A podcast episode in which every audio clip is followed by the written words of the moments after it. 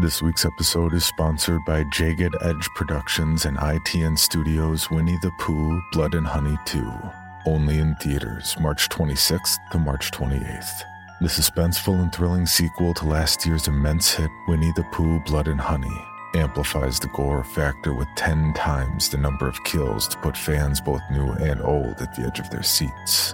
After Christopher Robin reveals their existence, Winnie the Pooh, Piglet, Tigger, and Owl land on the endangered species list as hard targets. Unwilling to hide in the shadows, the Ultimate Scream Team embarks on a murderous rampage through the town of Ashdown to get their revenge on Christopher Robin, once and for all. So don't miss out, and mark your calendars to catch the limited engagement of Winnie the Pooh, Blood and Honey two, only in theaters March twenty-sixth to March twenty-eighth. Tickets are available now. This is the Bloody Disgusting Podcast Network. I think that massive doses of Videodrome signal will ultimately produce and control hallucination to the point that it will change human reality. Boils and ghouls, lock your doors and strap yourselves in.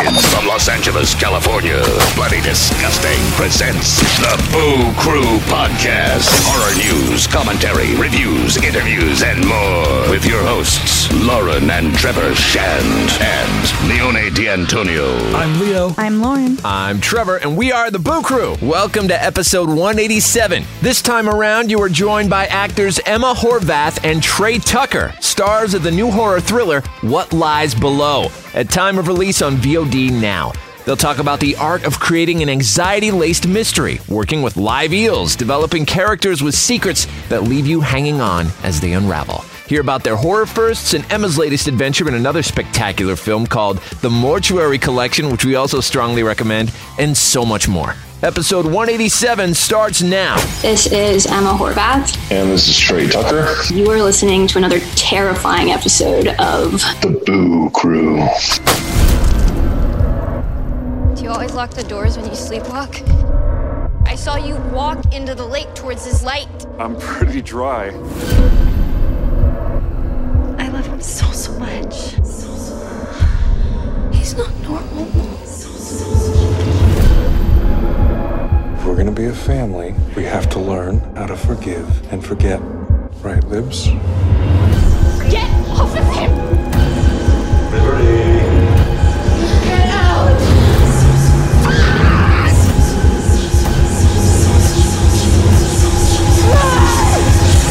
Ah! Easier. Go ahead, scream. That's all we need. Another victim crawls onto the gurney for a Boo Crew autopsy. Joining the Boo Crew in the Speakeasy studio are two inspiring performers and masters of their craft. Check this out. She is an exciting young actor holding a degree from Harvard University's drama school. In fact, she made her debut feature just a few short years ago while still a student in twenty seventeen with Blumhouse's Like, Share, Follow. Then another Blumhouse picture, The Gallows Act two. She had an insane twenty twenty, was truly unforgettable in this year's impeccable The Mortuary Collection, Catherine Hardwicke's series Don't Look Deeper, and much more on the way. Her choices on screen and her approach to characters is disarming, intuitive, and wholly original. It makes her mesmerizing to watch. Also here with us is a two-time award-winning actor whose first feature was also in twenty seventeen. Peter Chelsea's acclaimed film The Space Between Us followed that up with a multi-award-winning short, A Midwestern Methamphetamine Fairy Tale. I mean, this thing won over forty prizes, accruing at least eighteen nominations. He also co-starred in The Matchmaker's Playbook. This year brought along a role in Rod Lurie's The Out Post alongside Orlando Bloom, Caleb Landry Jones, and Scott Eastwood, and we can't wait to see what he's up to next. Here to talk about their brand new film, What Lies Below. It's new on V O D right now. We are honored to welcome its stars, Ema Horvath and Trey Tucker. Yeah! yeah! Congratulations on this amazing piece of work. I wanted to start off yeah. by diving into what your very first memorable experiences as a viewer were in the horror genre. Ema, you go first. Well, I grew up not being allowed to watch a lot of movies and T V, and it wasn't until mm-hmm. college that I caught up on all the thing, all the naughty things I wasn't supposed to watch. in college, I, I took a, like a film class, and the only thing that would fit my schedule was a uh, was horror film. And I was like, if I'm honest, I wasn't like too excited. But I ended up like really falling in love with the with the genre and all like the like really interesting scholarship that's been written about mo- horror movies and the social commentary that comes with all of them. And uh, yeah, and then that led to working briefly for Blumhouse, like writing coverage for them, and then being in a couple of their movies. And yeah, that's oh oh sorry. The question was, what's a memorable horror experience, right? So I saw Videodrome, Cronenberg's Videodrome in in that class, and I remember like absolutely hating it when I first saw it, and then coming back to it like two months later and working my way through all of Cronenberg's like eighties, nineties canon with Shivers and uh, Scanners and like all of his, like The Fly and all of that, and just like falling in love with the genre and him in particular. And how about you, Trey? I don't really re- remember my the first time I was sort of captured by it. I was a bit like Emma. We, I grew up extremely religious, and so that was something that, you know, we um we didn't watch the devil's movies, and we, uh, so we weren't really, we didn't, I didn't really do any of that until I guess really after college. And, um, I think I was in L A already and in trying to start working and all of that. And it was pretty early on that I, I think I watched, I think it was Insidious or something like that. I think it was one of the, uh, no, no, no, no, sorry, sorry. The Conjuring, the first one. And I remember it was after that, I don't know how many, but I spent a good two months getting really high and watching a horror movie every night before I went to bed. and I and I was like, and I, and I, and I slept very well. So, which is a good, it's a good indicator uh, that I'm, I'm on a good path towards psychopathy, which is my life goal. So yeah, I think The Conjuring was the first time I saw of a horror movie where I was, I, I thought, yes, it has, it has all those elements, but, uh, but man, it's just a great story. And like, oh, that's cool. You can do that. Cause you do kind of hear the tropes when you, uh, every, you know, every actor's got to do a shitty horror movie before they make it. And, you know, these kind of things, but so it's unfortunate that it has that, that kind of maybe feeling around it, because they can be very, very good and tell very, very compelling stories, and then also have these elements that are, you know, really captivating. And then I, but it was after that, and I just kind of went on a big binge and old Suspiria and all these kind of other things that are just like, like, man, people make a lot of different types of horror movies, and so many of them are very, very good. And uh, yeah, I was a fan after that. Now, Emma, you've played quite a bit in genre films. What are the things you like about storytelling in the horror space as an actor? As an actor, they're hard. I think most people like forget like how how hard like technically like being scared is, and sustaining that for, for a long time. My background is in theater, so there there really aren't that many plays that I can think of where you spend like the majority of the time just frightened, you know. That was very new and challenging when I first started working in, in, in film. It's hard to do well. And then like script wise, I think, I think they're, it's fun to write within parameters. And I think most genre movies are like, okay, the budget has to be like this, this small, and we have three locations and this is our effects budget. And like, I think writing within those parameters must be like kind of fun, trying to make something compelling and then meeting all those uh, demands of the genre. Probably makes you be more creative, right? If you don't yeah. have a huge budget, I feel like lots of movies are super creative when they don't have a bunch of money to fall back on. Trey, your previous work includes thriller and sci-fi, but on this project, you get to really delve into the deliciousness of mystique and mystery and leaning into all sorts of aspects of this complex character that holds on to us all the way through. Talk about the fun of that opportunity and what it was like to build John Smith.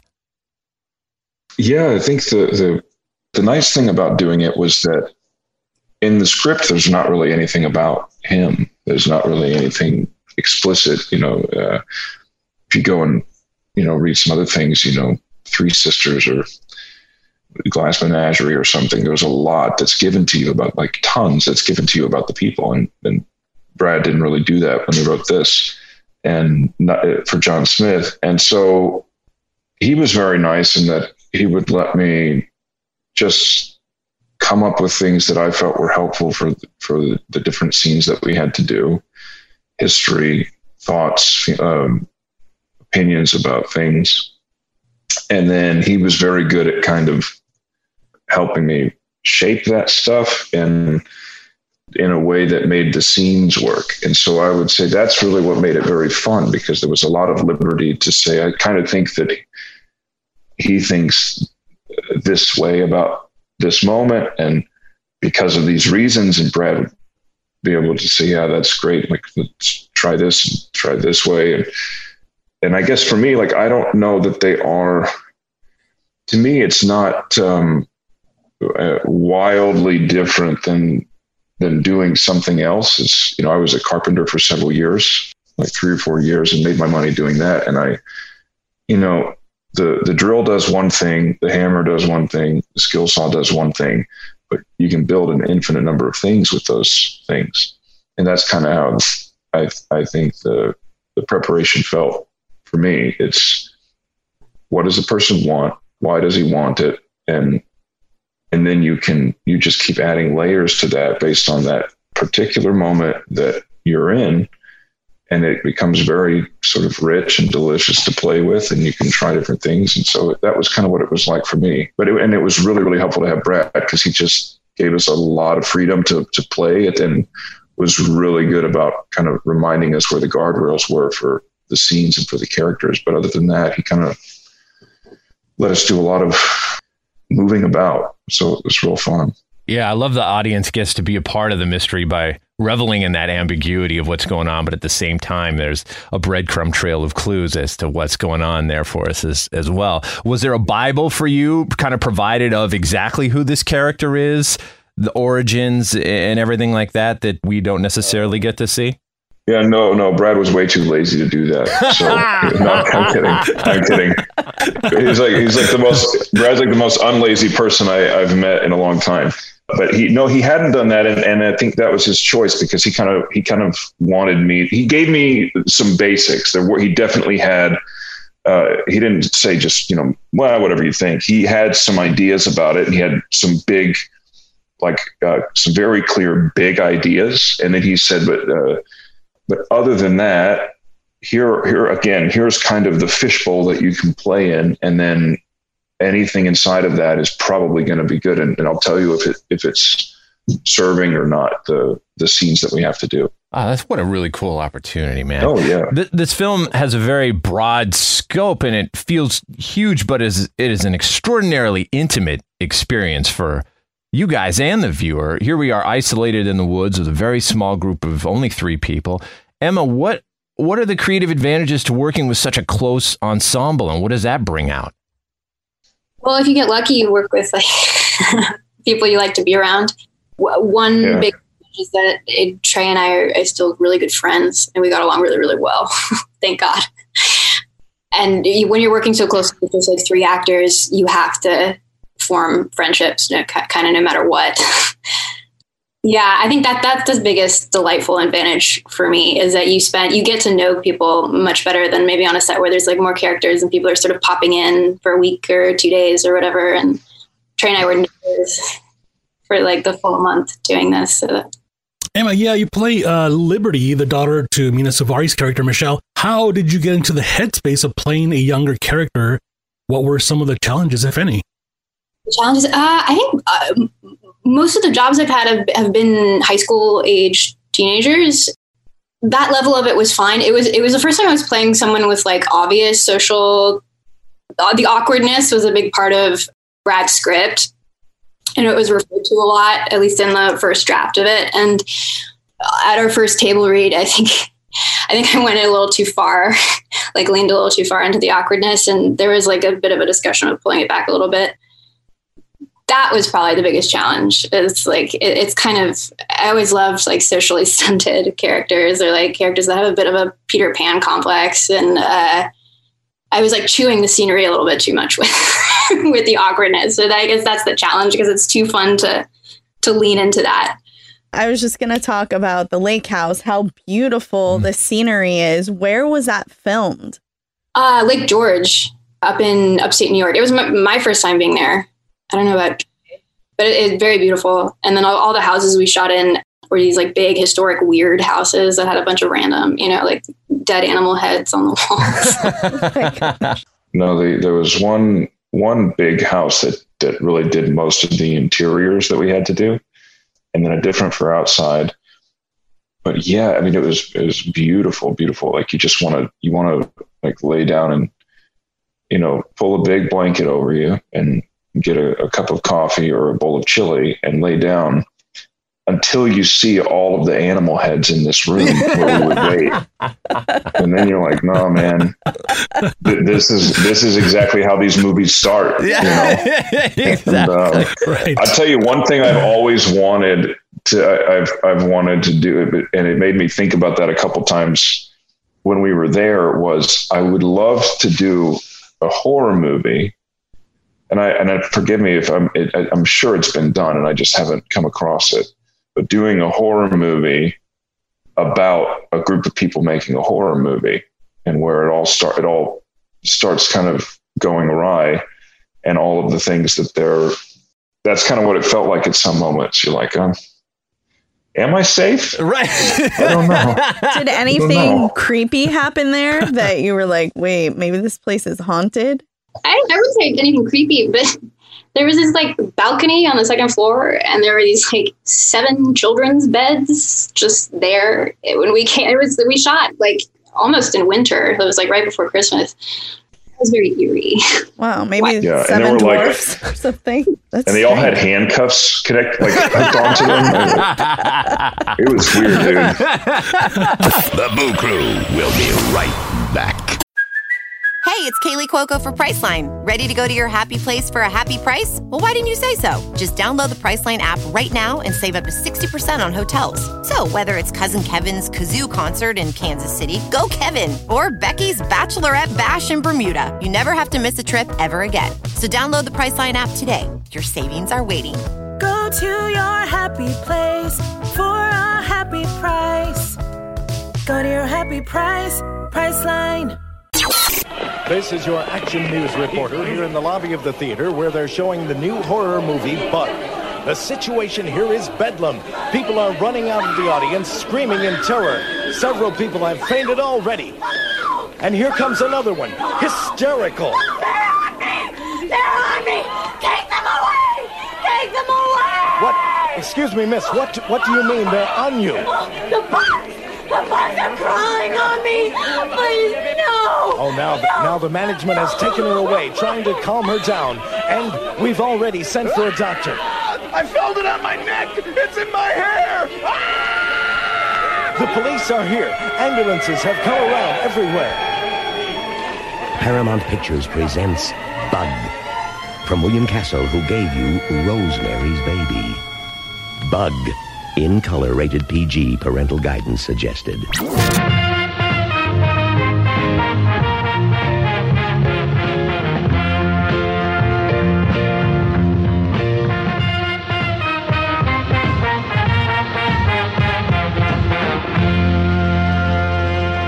You're talking about leading into that tension, Emma, and that kind of chemical reaction that your character has when combined with both her mom and with John, that and it adds a whole other layer when it combined with John and your mom together, and you're constantly kind of seeming like this powder keg ready to go off. Were there any exercises off screen that helped build that tension between John and Liberty in particular, or is that something you're able to just jump into whenever they yell action? We didn't, I, I, Trey, I, I, remind me if I'm wrong. I don't think we, we didn't do anything specific. Um, I exercised a lot. I,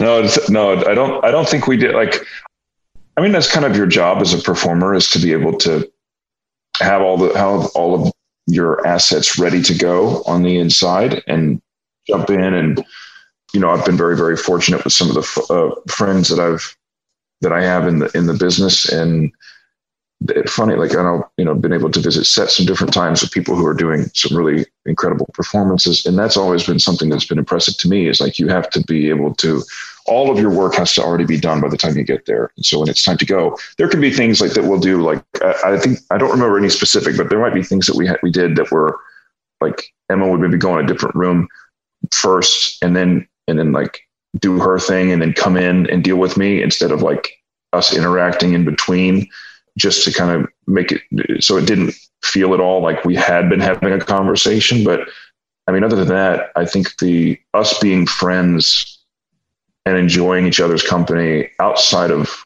work made it very, very easy to be comfortable with what, whatever was demanded in, uh, when we got on, uh, in front of the camera. I don't know if that's how you felt, and I don't want to speak for you, of course, but that's kind of, that's how I remember it.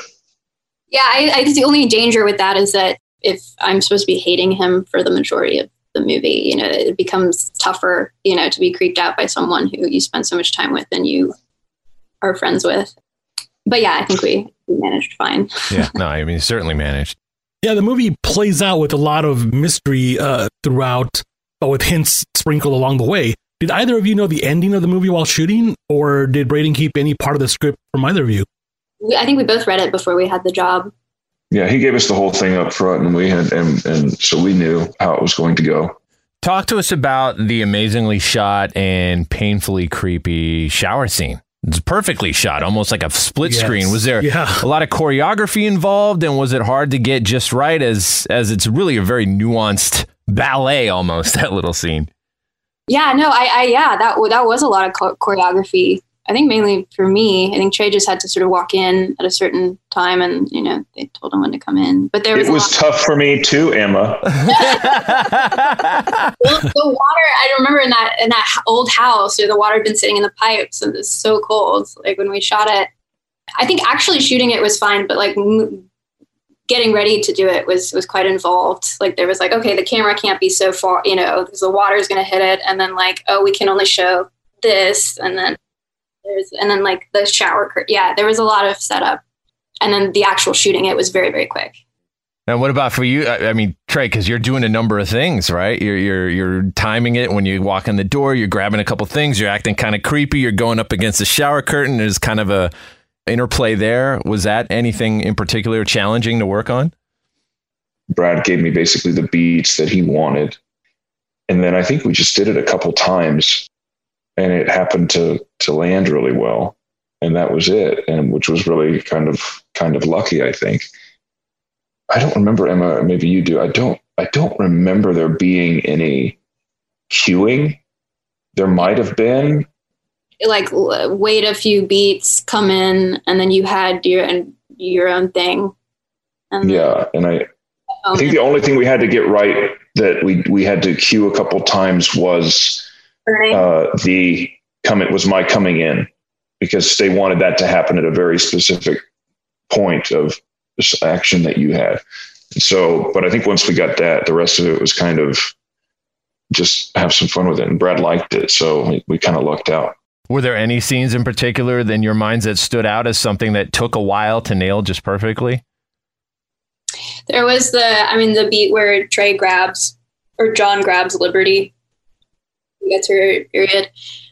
Yeah, that took a, and I think all parts of that scene, I think were shot over a couple of days. We didn't shoot the whole thing in one day. So it was, we were on the lake, and then I think another day we had, you know, we had sort of like lost the light. So like the next day we had to not do it on the lake, but have the boat like, like cheat some of it, you know, so we're actually in the boat. And then some of the grabbing actually I had to do like on my own without Trey. Is we had like eels, like real eels that couldn't be there for a couple of days. So yeah, we, we kept coming back to that scene several points in the shooting schedule. Mm-hmm. When you watch that, if you, there's obviously they have these really pretty wide shots of us kind of rowing through the water. Mm-hmm. But then any time that it's, you see us close, we're sitting in the boat on the land, like they have, you know, and, and then they had, they had us on like a track so they could kind of get a little movement in it. That was one that kind of felt a little funny, just because it felt like, you know, when you're, when you're, you know, you're, you're six and seven years old and you build a fort that's a boat with your brother and sister, and you have to like save them from, from the shark or whatever. And you're just like on the carpet, but it was, uh, so it was a little, uh, but it was fun. I would say the one for, for me that felt like it took the longest was the, I guess what they call the James Bond coming out of the water in the beginning, because that water was like, I mean, it was barely above freezing. It was maybe thirty-five, thirty-six degrees. And they had divers that went in and got anything dangerous off of the, the bottom of the, of the lake bed. But it was still, it's not like a sandy uphill. It's very, very rocky. So I'm trying to look very smooth and graceful, but under the surface, I mean, I'm, I'm like, it's like walking on Legos. Right. It's not, okay. it's not oh, going God. well. Oh. And, uh, and so they, you know, I'd be kind of walking and it'd be going well. And then I would just hit something ah, and, and have to do it over or whatever. And so, and it was, it was very, very cold. It was very cold. And we kept, and Brad kept being like, Hey, uh, can, Trey, I'm sorry. Can we get one more? I'm like, you owe me a bottle of Oban fourteen for one more. And then uh, we did that a few times. He never, he never actually paid me any of that. But, uh, but, uh, but that would be the one. I mean, it was fun because everybody, like, we, we, we know what we're doing. We know that it's going to take a bit. It's like, they were fine with me kind of like mouthing off, you know, humorously or whatever in between takes. And, uh, but that was the one that was probably the, felt like it was the longest. It probably was like thirty, forty-five minutes, but it felt much longer than that to me. So you were mentioning the eels. What was the other, I mean, like algae eating things? Were those real? Were the centipedes real? How much of it was, was actual animal life and how much of it wasn't? Centipede was a toy, like a children's, you know, like I remember that. And then, yeah, instead of lampreys, we, we had to use eels, I think for fear of the lampreys actually attaching if we were to use them. And they brought like forty eels that day and kept them in a tank just for that mm-hmm. one shot. It's sort of like between, between my legs. And uh, that was interesting because they they were jumping out of the, the tanks that they brought them in. We were shooting them, like, they were like, ah, they're, they're escaping. I don't, I, yeah, I don't know what would compel them to jump out of the water onto it. I don't, it was very odd. You both had some scenes with C G effects. What was the experience like acting to things that you couldn't see? Were special costumes, uh, makeup, or prosthetics used for these scenes?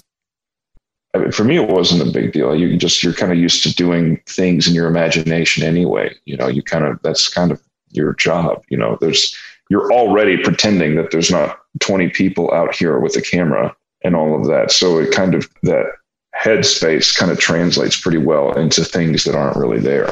Emma, what was it like working with uh, Mina Suvari, who's had such a wide breadth of experience? What sorts of things did you learn from working with her? That was awesome. I think we shot it two years ago. And at that point I, I had done a few movies, but I'd never worked with someone who's, who'd been acting for that long and for, for such a long time. Yeah, I know she was, she was very protective, particularly like with safety things. I'm a little more reckless and don't really think about that. I'm like, was used to like, okay, like, oh, you know, put a noose around my neck. That's fine. You know, like, so she like she there were moments where we were getting ready to shoot and she's like, wait, like what? Like, let's make sure this is safe, which I, I, I wouldn't have even thought twice to ask, I don't think. So that was really nice. And uh, yeah, there were moments where, where she's like, this is your job. This is not your job. That was kind of nice to hear. You know, some, sometimes when you're, you, I guess, whenever you're a young actor, you're not really sure about how things are like normally go, I guess. And um Uh, particularly on like low budgets, things things can go wrong all the time, you know. So I, I don't think I was really like sure how things normally went yet. Did you have any favorite scenes with Mom? With Mina, towards the end when we're sort of like running around the house, like in the, the mess of the climax, you know. That was a really cold night, and we had to sort of like shower together and do it again, and sh- shower together and do it again. And that was that was kind of bonding, where like it was it was physically kind of draining, and having an older sort of mom to be like, this is uncomfortable was yeah. What does the story of this film speak to in your mind? This might be a little elevated sounding, but I I think it's the story of um it's two people who really need the love that the other one has to give to them, and they don't quite know how to access it, and something else comes in and takes advantage of that. And that's kind of what I, I think ultimately happens. It's also really, really creepy. So, those two things. so, and Emma, how yeah. about you? Oh, gosh. Well, two things. I think, like, uh, careful who you fall in love with. and, yeah. And the second part, I think, especially for my character, is like the the frustration of knowing something is a danger and having no one believe you. I think that's like universally mm-hmm. kind of relatable. I think most people have something. It's like, oh, it's not that bad. Don't freak out too much about this. This is not a problem. And then. Uh, What are we going to be able to see you guys both next in? I know you guys are both filming right now, or at least recently. I know you were, Trey, and there's rumors of projects you're involved with coming up, Emma. I'm currently shooting the, the Lord of the Rings series, the new prequel. Very excited about that. That's amazing. I'm in Atlanta doing a show for Stars called Heels about professional wrestling. And so we're we're on a break right now, but we come back in January to keep filming, and hopefully you guys like it. We're busting our asses to do it. So literally we're doing all the wrestling ourselves. So, or most of it. And, uh, so it's been really fun, but yeah, that's, yeah, that's been, uh, and we're trying to really honor it too. So that I think we, we're really, really hoping that above everyone, we love, we hope everyone watches the show. You always do, but we really hope that wrestling fans appreciate it, because we're really trying to respect all that. See how it goes. Oh, that's awesome. Oh, we're so yeah, stoked to great. see that, man. That's great. What era of wrestling are you guys uh, working on? Is it like the more modern day, or is it like back in the eighties? Or? Yeah, I mean, it's all it's all set. It's set to today. It's all set in today. But uh, but we do.